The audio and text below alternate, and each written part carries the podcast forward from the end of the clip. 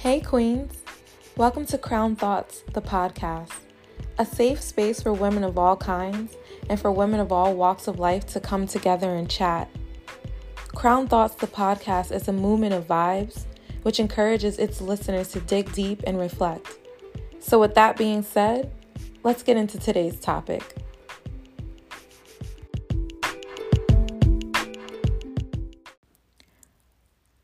So, before I really get started into today's topic, I just want to take a second and thank everyone who listened, who left comments, who personally contacted me, who subscribed and shared uh, my first episode. I just want to say from the bottom of my heart, thank you so much. I am overjoyed and overwhelmed, and it is very encouraging to know that I'm supported, and it's really pushing me further as a podcaster and helping me to come out of my shell. So, thank you. Let's take a moment to pause, close our eyes, and have a moment of silence for all of those who have been personally victimized by police brutality.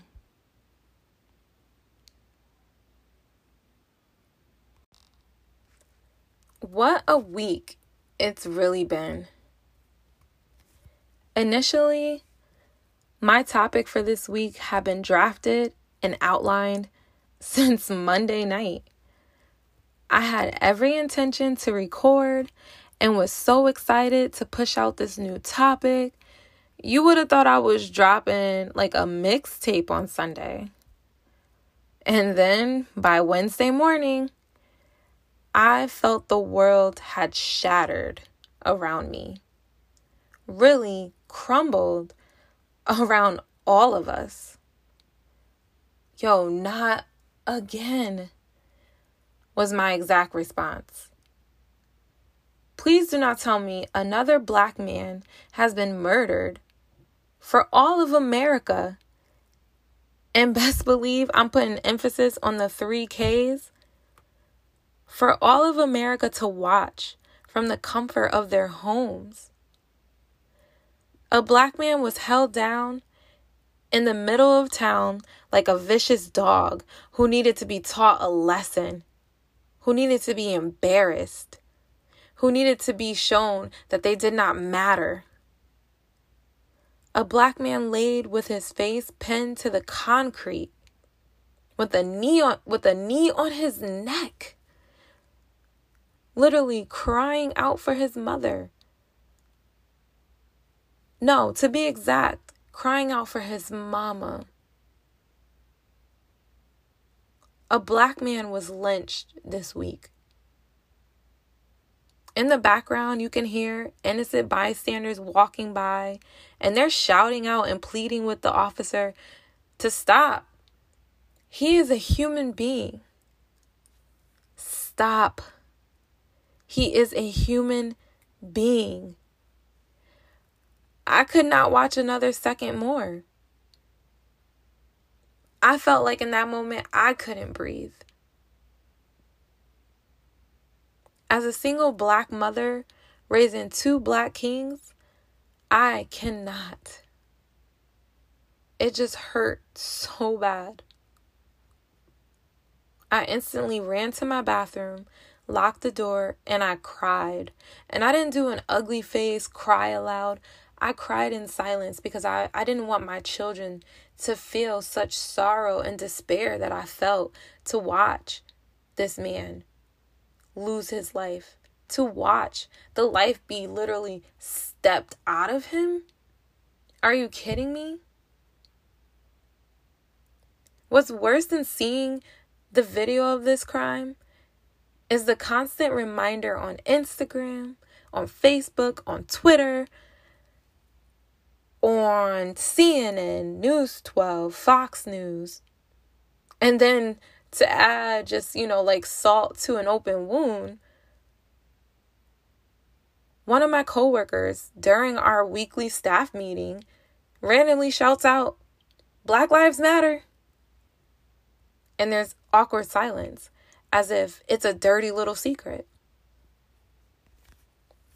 So, with all that happening, I knew I needed to speak up, I needed to speak out, and I needed to speak fast. Because essentially, this is what this platform is for. Before I truly begin, I would like to disclose now that if at any point this episode is too heavy and just too hard to listen to, please stop and take self care. All of the clinical terms and statistics stated in this discussion have been researched, have been cited, and are from credible resources, including the DSM 5. There's two points I want to address today. One, the ownership and authority of black and brown bodies throughout American history. And secondly, the serious effects of vicarious trauma. Racially motivated violence against people of color has been this long, drawn out song for decades. If you really want to take it back to the beginning, if you were a free man in the late 1800s, you could be kidnapped and essentially brought back into slavery which was perfectly legal. The Jim Crow laws and the whole separate but equal times. Yep, those laws pretty much too. They were created to keep blacks separated on the notion that we are not really valued, we are less than, and we are absolutely not a group of people that matter. There's house market discrimination.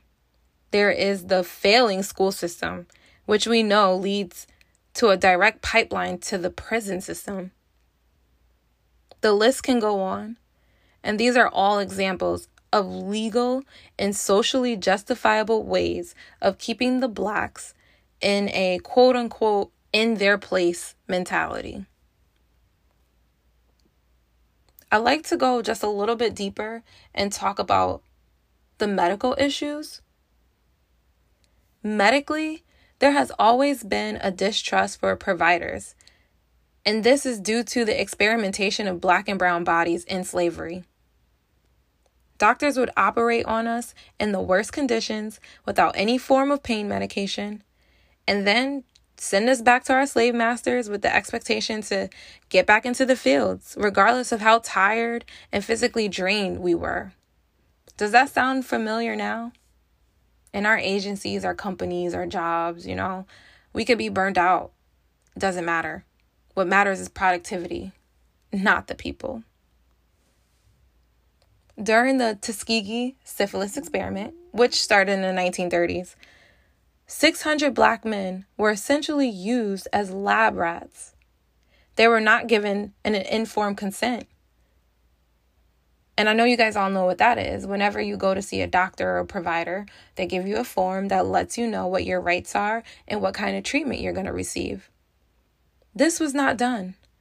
These men were only promised free medical care and paid funeral expenses in case things went bad or if you died.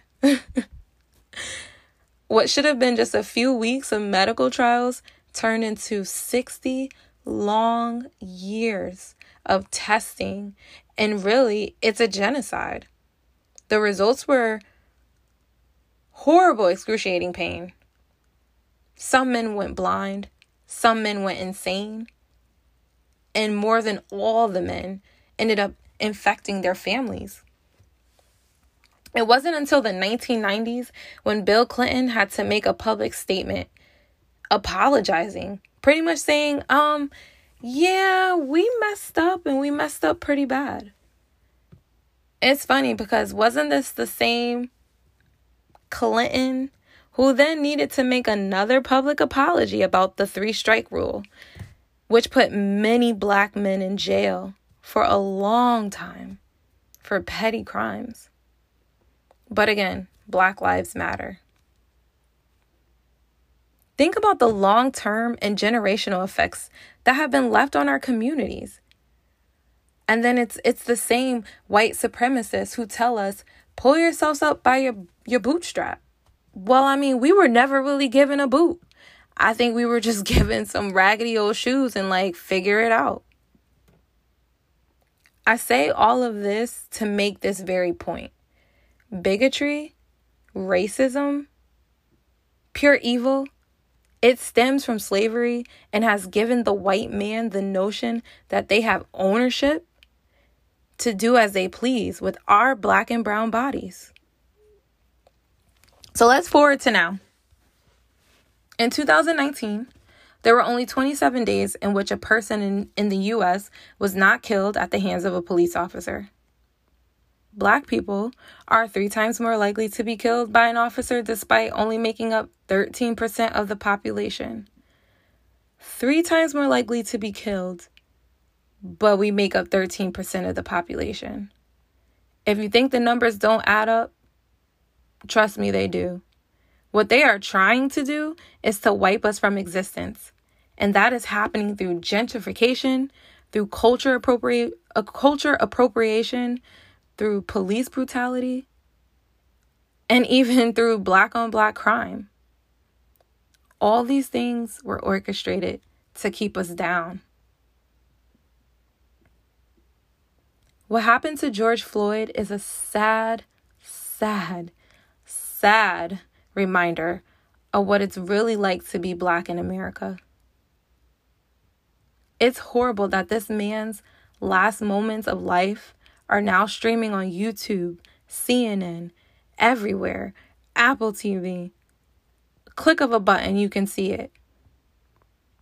I keep hearing, I'm so glad that they caught it on video, and thank God for cell phones. But at the same time, these videos and these cell phones are giving us a play by play of a murder, which can be seen over and over and over again it literally becomes stuck in our heads. I don't need to watch the video again to remember that George Floyd was calling out for his mama, that you can see the blood running from his nose. I don't need to see the video again to see Ahmaud Arbery literally fighting and punching the air before hitting the pavement. Racism isn't getting worse. It's just being filmed and streamed. And you can like a button. And someone is, is getting paid off that like, by the way. Right now, I'm feeling weighed down by the media. It is a hard thought to swallow when you're constantly being reminded of the negative shit that's happening in the world. Every time that I read a comment or see a picture, my chest starts to tighten up, my hands are shaking, my eyes are watering. I myself cannot breathe. If you too are seeing these images and these videos over and over again, and you're feeling similar symptoms that I am, or you're just feeling a type of way, that is called vicarious trauma. Vicarious trauma is also known as compassion fatigue, and essentially, it's the emotional residue of being exposed to a traumatic event. And if you're not really sure what I'm saying, I want to kind of give you some examples of what these symptoms may look like. These include feelings of grief, anxiety, sadness, Maybe you're having difficulty sleeping. Maybe you're having nightmares. Maybe in your nightmares, you're feeling like you are the person being murdered. You're agitated. You're quick to respond to people. You have no patience. And lastly, maybe you're isolating yourself. And I'm sure you're thinking, well, how can I isolate when I'm social distancing? And I'm hoping that everyone is still practicing social distancing. But isolation can look like not answering phone calls, not responding to text messages, being by yourself even when you're in a home full of people. What really triggers agitation for me is the increasing amount of white liberals. Where the hell did y'all come from all of a sudden? I'm not saying that these group of people do not genuinely support us, but isn't that just another example of them really exerting their white privilege? I'm not saying that these group of people do not genuinely support us, but isn't that just another example of exerting white privilege? Black lives only matter if the white people are, are supporting us, are part of the rallies, are throwing up the signs. I find it disheartening to know that there are more posts of rest in peace Kobe than rest in peace George Floyd from my white followers. Really let that sink in real quick. Do our lives only matter when we're entertaining you? When we're playing sports? When we're producing the music? Do you have to teach your children what to say? And how to act once they leave their homes? Do you have to fear that your white husband will be gunned down during a routine traffic stop? Or how about when we used to go shopping at the malls and all the, the stores? Did you ever have to explain to a customer service represent, representative that you're just browsing and you're not stealing anything? So stop following me around. I highly doubt it. Our experience will always be different than theirs. Our outlook on life will always be different than theirs. And this is simply because history was orchestrated to be just that way. I did not ask to be born of this race. But at the same time, I knew from a very young age that my color was unfavorable against my white peers. It's so crazy because I remember being in the third or fourth grade. So this is probably age seven and eight. I'm waiting in line, you know, to get my lunch. And these two white boys turn around and one of the boys starts speaking to me. He's like, yo, yo, yo, and throwing up his hands and pulling on his pants. And here I am with my books and my glasses, and I'm looking at him like, are you alluding to the fact that you're a gangster or a rapper? Even still, being a, a black woman or a woman of color, I'm aware that my shade of melanin is lighter than that of my siblings and lighter than that of other people a part of my culture. And I've always felt that our walks of life would be significantly different because at the end of the day, I may get a pass for being a light skinned black girl. But don't get me wrong, that is another example of the ownership and authorization of our black bodies.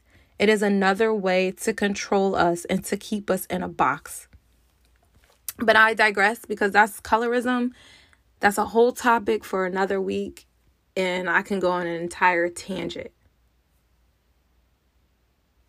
So, with that being said, I really want to address three ways to minimize vicarious trauma because you really cannot prevent it. It's a normal emotional response to something happening bad.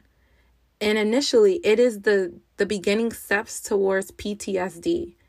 Many people believe that in order to have PTSD that you have to be the person experiencing the problem, but that's not always the case.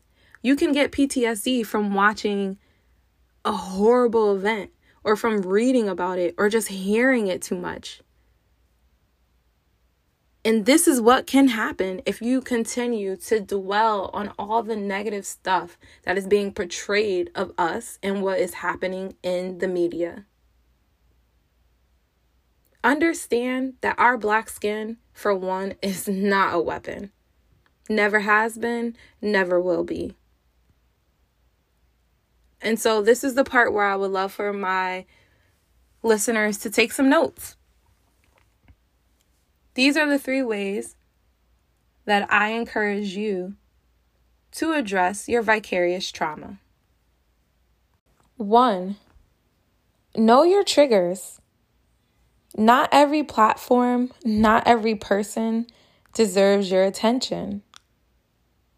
So if you need to log off, sign out, unfollow, turn the TV off, do whatever you have to do, but just know it's okay to take a social media break. Two, create boundaries. It is perfectly fine to tell friends, family, and best believe coworkers, I am not in a good state to further discuss this matter. It doesn't mean that you do not care. It doesn't mean that you do not support, but it absolutely means that you are putting your mental health as top priority. And three, respect others. Be mindful of what you're sharing, being mindful of what you're posting, being mindful of how you're commenting. I'm seeing a lot of vicious remarks on social media, and we all need to remember that we are trying to attack the issue. We're not trying to hurt one another. Unfortunately, you know, racism is a dreaded disease, and I think it's far worse than cancer. Racism is a mental virus, and there's no true vaccine. I keep hearing, what can we do to make this stop? This needs to end and this needs to happen. And I find myself rolling my eyes. I'm becoming numb to all of these situations because really, will it ever stop? Will there be a time when America, with the triple K's, will say, all right, it's enough, we're done? I I don't think so. And I I challenge all of my listeners after you do, you know, listen to this episode to please go back on my Instagram page, which again is at Crown Thoughts Podcast, and leave a comment or send me a DM and tell me what you think is the solution because one, I don't have all the answers. Our president damn sure doesn't have the answer. I think his only remark was this saddens him and the FBI will be handling the matter. Whatever that means, because he didn't give us no words of comfort. I don't even think he acknowledged who was actually murdered. But I really want to stir up a conversation because change always starts with awareness. When we start talking about it more, when we really truly start deeping, I'm sorry, start diving deep into these conversations, maybe just maybe and again i'm being hopeful and that's a that's a huge maybe maybe there will be a solution to something. I i don't know. I'm just one person with a platform that's speaking on how i feel about it but my audience your opinions they matter too. And this is not going to be the last event that happens. No no no no no. I really hope that you guys don't believe that this is going to end. You know, I saw the response, what was happening in, in Minneapolis with people rioting, people marching, people protesting. Sadly, there was looting going on and property destruction. But I don't think those are the answers either. There needs to be a change in our, our laws. There needs to be a change in who is screened to be an officer. And really, there needs to be a change within our homes, how we're raising our children, because at the end of the day, and it is cl- cliche to say that, but they are our future. And it, it starts with them. We need to change their narrative so that they can have a better future. Because frankly, it's not going to stop right here with us. Before I end, I I want to leave this statement for the men. You are kings. You are important. You are special. You are rare. You are strong. You are capable. We see you and we love you and we are surrounding you. I cannot imagine what it feels like to be a black man in America, to go out every day in a world that hates you because of your skin And I, I don't even think that they really hate you, they are afraid of you. And then not only that, but you go into these jobs and you work hard, and I'm sure you're not respected. Your white counterparts are probably talking about you behind your back. I don't care if you're working in a blue collar job or working in corporate America. You are still a nigga. And I'm going to say it just like that. And then to come home and uh, let's be frank, ladies, because sometimes we are hard on our men and we yell at them and we tell them what they need to do, what they aren't doing, how it should be done. Our men don't need that. What they need is to be supported. What they need is to be spoken to with love, to be prayed for, to be encouraged, to show that they are appreciated oftentimes we as women feel like the man needs to cater to us. And yes, I do believe that we are queens and we should be held high as such. But our men are our kings as well. And we need to do a better job of loving them before they leave that house every day. I can say that there was a time where I was tough to show love because I didn't want any man to take advantage of me but frankly, just like the man said in the recording, we are all human beings. We all have dignity and we all should be showed some kind of form of respect until otherwise. And even in that, if you're an officer and you're faced with something that's going on, unless that man is truly coming at you and you feel a real threat, do your job the way that you were taught. Don't take the laws into your hand. See, I was raised that the only person who is truly in charge is God. We have no authority over anyone to take someone's life sent with with with no with just just being senseless. I'm so saddened. I'm so ashamed. I'm tired of seeing the shit on social media. I fear for my children. I'm just like, 2020, what else are you guys going to throw at us? Because we're tired and we're not even at June yet. June 1st is a couple days away. And I'm saying a couple days away because I'm recording this obviously before Sunday. But we are just about halfway through the year. And I'm already ready, like, you know what? The year can be done. Let's just get to 2021. And I hope that there will be some kind of change. And if I'm feeling this way, I'm sure there are many other people who are also feeling that way too. And so, again, to our black men, to our black boys, you are important. You are special. You are rare. We see you. We love you. And that is black men of all kinds. I don't care if you're transgender, cisgender, if you are a Jewish black man, if you are a Christian black man, at the end of the day, you are a man of color. You are a man of honor.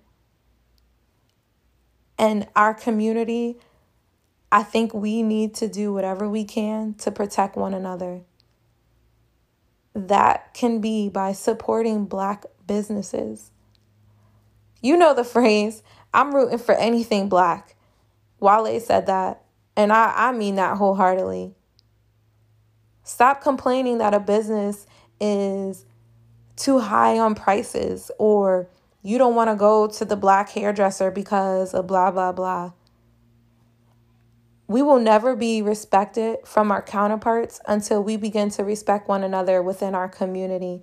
And I know this is kind of going on a tangent, but I feel like this needs to be said also because we're saying our lives matter but we're not truly supporting one another. And I see it in the way that we talk with one another, how we walk over one another, how we don't even turn around to lift up our brother and sister. I, I truly hope that what was said today sticks with someone, that you take something from this and that you share it with someone, not just to big me up, but to really educate someone else out there. So for now, Queens, let's lift up our black men. They truly are kings. As always, thank you for listening. Thank you for sharing.